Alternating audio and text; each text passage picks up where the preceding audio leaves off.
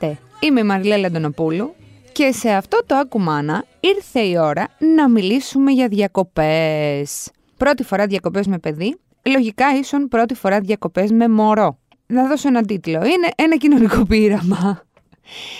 Γενικά τίποτα δεν ισχύει για όλους, αλλά η αλήθεια είναι πως την πρώτη φορά που κάνεις διακοπές με το παιδί, δηλαδή, τι σημαίνει αυτό, Μπαίνεις σε ένα μάξι, σε ένα πλοίο, σε ένα αεροπλάνο, ε, τολμηροί μου είστε, μακριά από το σπίτι σου, με ένα μωρό στην αγκαλιά και στο καρότσι, οφείλεις να έχεις προνοήσει και να έχεις συμβιβαστεί και με την ιδέα πως οι διακοπές δεν θα είναι πια αυτές που είχες συνηθίσει. Εκτός αν είχες συνηθίσει, ξέρω εγώ, να κάνεις διακοπές με άλλες οικογένειες, με φίλους που έχουν παιδάκι, οπότε μπορεί να έχεις πάρει και μια γεύση.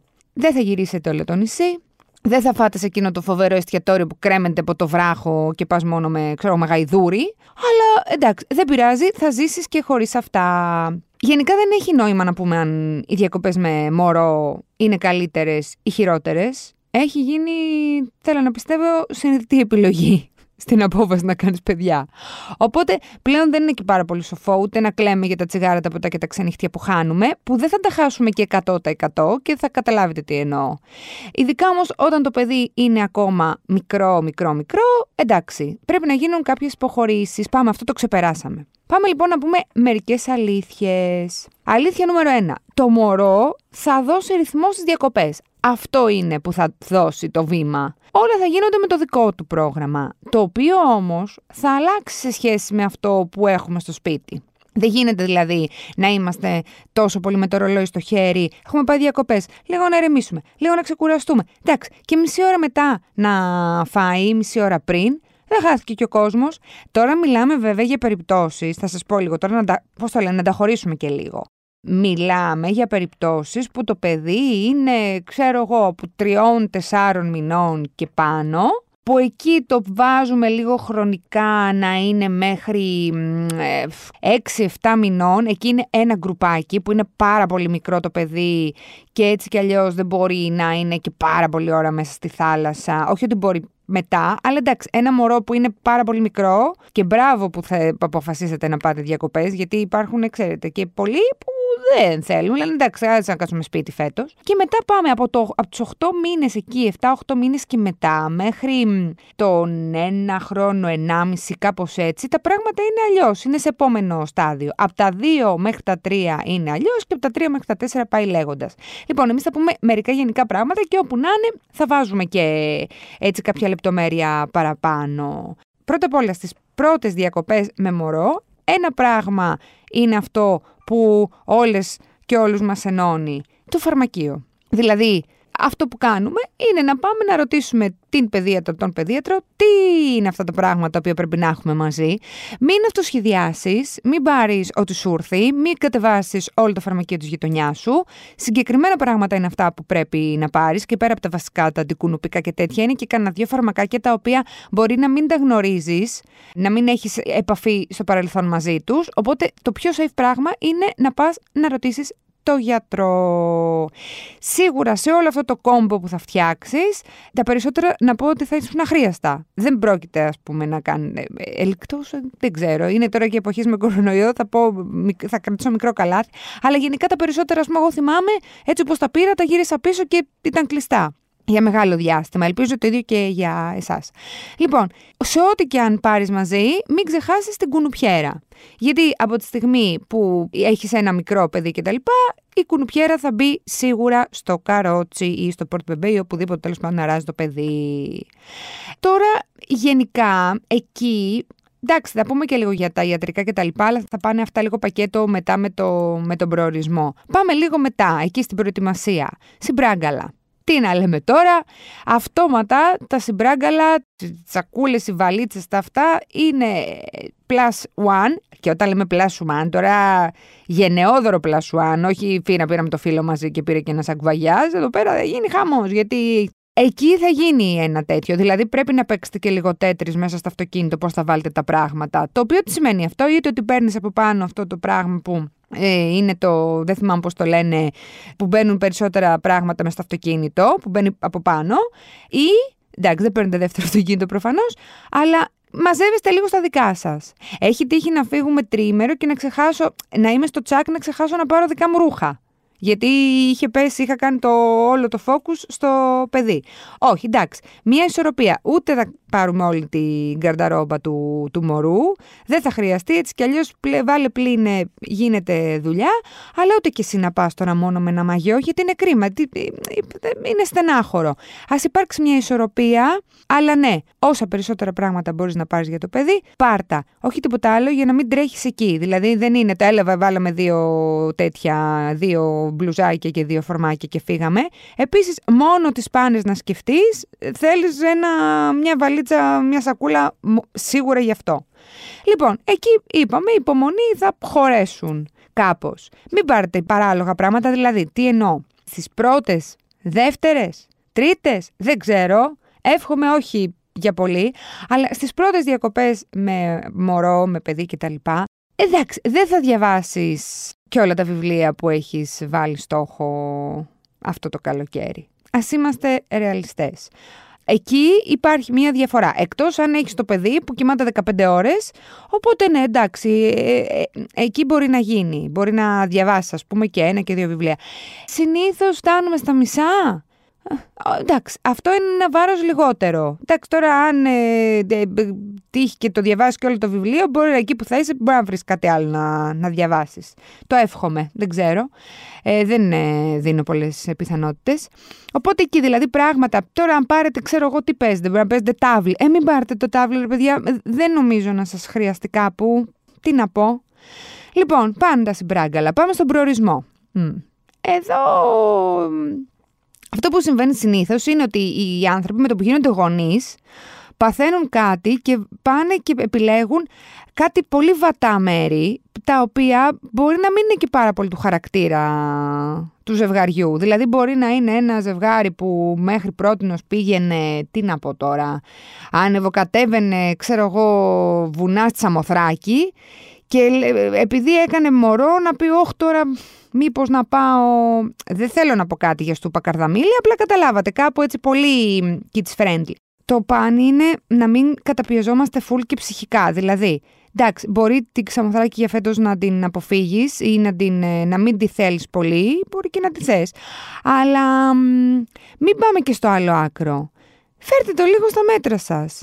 Ε, Επίσης, πιο πολύ σημασία στις πρώτες διακοπές είναι να υπάρχει στο μέρος ένα κέντρο υγείας της προκοπής. Μην πάμε σε ένα νησί στην παραμεθόριο που θα πρέπει να έρθει συνούκ για να σε πάει, αχρίαστο να είναι, αλλά να σε πάει σε. να μην έχει ιατρείο, ξέρω να έχει τι να πω τώρα, ένα ιατρείο και να είναι ένας γιατρός ε, και να τον ψάχνουμε. Α πάμε κάπου που τουλάχιστον αυτό να υπάρχει μια ασφάλεια. Επίσης, να αποφύγουμε λίγο τα πολύ ωραία ταξίδια με αμάξι. Γιατί ναι, μεν το παιδί, το ταξίδι με αυτοκίνητο έτσι που κουνάει και τα λοιπά, είναι σύμμαχος για κάθε γονιό, ας πούμε, γιατί συνήθως τα, τα παιδιά κοιμούνται στο αυτοκίνητο. Βέβαια, υπάρχουν και τα άλλα που δεν την παλεύουν καθόλου στο αυτοκίνητο και κάνεις ένα adjust. Σε κάθε περίπτωση τώρα, το να έχεις ένα μωρό και να κάνεις πολύ ωραίο ταξίδι είναι λίγο κόκκινο πανί. Γιατί, γιατί έτσι κι αλλιώς θα πρέπει να σταματήσεις, να αλλάξεις, να ταΐσεις, να να κλαίει, να θέλεις να το πας μια βόλτα γύρω-γύρω. Θα το κάνετε πολύ το χρόνο. Δεν νομίζω να αξίζει. Κάπου λίγο να κόψουμε. Δόξα τω Θεώ υπάρχουν πολλές επιλογές. Πάμε λοιπόν τώρα στο ταξίδι με πλοίο. Υπάρχουν, έχετε όλο το χρόνο μπροστά σας να κάνετε αυτά τα μεγάλα ταξίδια που έχουν 9 και 10 και 11 ώρες. Τώρα μιλάω για το μέσο όρο, έτσι. Εσείς μπορεί να πιστεύετε ότι μπορείτε και να το έχετε. Γενικά, εντάξει, ο κανόνας θέλει να είμαστε λίγο πιο περιορισμένα τα, τα, η διαδρομή. Επίσης, όταν. Αυτό τώρα θέλω να κάνω, να, να ανοίξω την παρένθεση, αλλά όταν έχεις το παιδί, ξέρω και είναι δύο χρονών ή έχει ξεκινήσει ήδη να, να περπατάει, Οπότε σημαίνει ότι θα φας και χρόνο γύρω-γύρω να το κυνηγάς στο καράβι. Ε, μην βάλεις τα χέρια σου να βγάλεις τα μάτια σου. Δεν χρειάζεται να πας, ε, ξέρω εγώ, να μένεις στην Αθήνα και να πηγαίνεις στη Λίμνο με καράβι. Γιατί θα αυξάνει ο χρόνος που θα κυνηγάς το παιδί μέσα στο, μέσα στο πλοίο. Εγώ λέω τώρα ότι θέλετε κάνετε. Παραλία. Λοιπόν, Ας αποφύγουμε τα νησιά που πάνε ας πούμε παραλίες προσεγγίζονται με καραβάκι εκτός είναι το δικό σας σκάφος που μπράβο, δε, εκεί δεν θα έχετε μεγάλο πρόβλημα. Οι ώρες για το μπάνιο στην παραλία είναι άλλες. Ποια; Θα σας τα πει και ο γιατρός. Αλλά εγώ τα λέω μια ένα ρεπετησιόν. Όταν έχουμε ένα παιδάκι, ξέρω εγώ, 8, 9 μηνών, 4, 5, κάτι τέτοιο ενός, ε, δεν πάμε για μπάνιο στην παραλία στις 2 η ώρα το μεσημέρι, που γενικά τις και εμείς πρέπει να αποφεύγουμε λίγο τον ήλιο. Ε, οι ενδεικτικές ώρες είναι να πας 8-9 η ώρα, μία ώρα να την έχεις κάνει και μετά να πας ε, το απόγευμα, 5 η ώρα. Οπότε, γι' αυτό σας είπα πριν ότι κινείσαι με τους ρυθμούς του. του. Παίρνεις και μια ομπρέλα μαζί γιατί ποτέ δεν ξέρεις. Γενικά παίρνεις πράγματα. Δηλαδή η λίστα πρέπει να είναι οπωσδήποτε.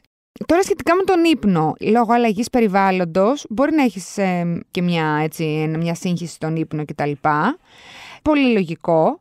Εκεί όμως υπάρχει κάτι άλλο, το οποίο το εκτιμάς όταν το χάσεις. Τι σημαίνει αυτό; Εγώ, ίσως το ξέρετε, ίσως δεν το ξέρετε, έχω ένα παιδί που είναι τριών χρονών. Τα δύο πρώτα χρόνια ήταν τέλεια ακριβώς επειδή δουλεύαμε πολύ το καρότσι. Το παιδί να κοιμηθεί εύκολα, οπότε να πιεις και ένα ποτό. Το παιδί να στη βόλτα, ξέρω εγώ, μετά από λίγο να επίσης να το πάρει ο ύπνος, οπότε μπορείς να πας και μια βόλτα παραπάνω. Μετά, όταν γίνεται τριών, που εντάξει, λογικά το έχεις βγάλει από το καρότσι, θέλω να πιστεύω, πάει αυτό. Δηλαδή εκεί που λένε ότι αν έχεις μωρό πάνε τα ποτά, μην κάνετε αυτό το λάθος, να τα πιείτε τα ποτά σας όταν είναι ενός και δύο και λίγο παραπάνω. Γιατί υπάρχει το καρότσι. Μετά δεν υπάρχει τίποτα. Μετά πίνεις το ποτό στο τραπεζάκι έξω από το δωμάτιο. Σχετικά τώρα με το δωμάτιο. Βασικό. Διαμονή. Παλιά το δωμάτιο, λέγατε ένα δωμάτιο να είναι και ό,τι να είναι. Αρκεί να έχει, ξέρω εγώ, πόρτα ο ένας, air condition ο άλλος, τηλεόραση, δεν με νοιάζει κάτι; Δεν πάω να είναι πάνω στο βουνό, να κάνω και μισή ώρα να φτάσω στη θάλασσα; Αυτά είναι λίγο παλιά. Ανήκουν λίγο στο παρελθόν και ενδεχομένως στο μέλλον. Για την ώρα θέλουμε ένα δωμάτιο που να είναι εξοπλισμένο. Γιατί θα το πληρώσουμε; Και θα το πληρώσουμε παραπάνω μεν. Αν δεν το κάνουμε, θα το πληρώσουμε με άλλους τρόπους. Γιατί; Γιατί αν δεν έχει ας πούμε κουζινάκι, δεν ξέρω τι μπορείτε να κάνετε, τι αυτοσχέδιο μπορείτε να δημιουργήσετε μέσα σε ένα δωμάτιο χωρίς κουζινάκι για να ζεστάνετε φαΐ, οτιδήποτε, να έχετε ένα ψυγείο κτλ.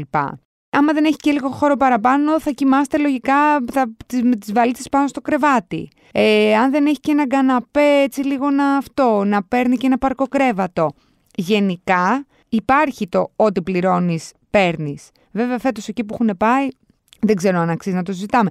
Αλλά όπως και να έχει, αν μπορούμε να έχουμε ένα δωμάτιο το οποίο να είναι πιο κοντά σε μια παραλία και να είναι λίγο μεγαλύτερο από αυτό που μπορεί να είχαμε στο μυαλό μας μέχρι τώρα που μας ένιωσε απλά κρεβάτι να κοιμηθούμε για να κάνουμε ό,τι να κάνουμε, θα πάει το πράγμα κάπως καλύτερα.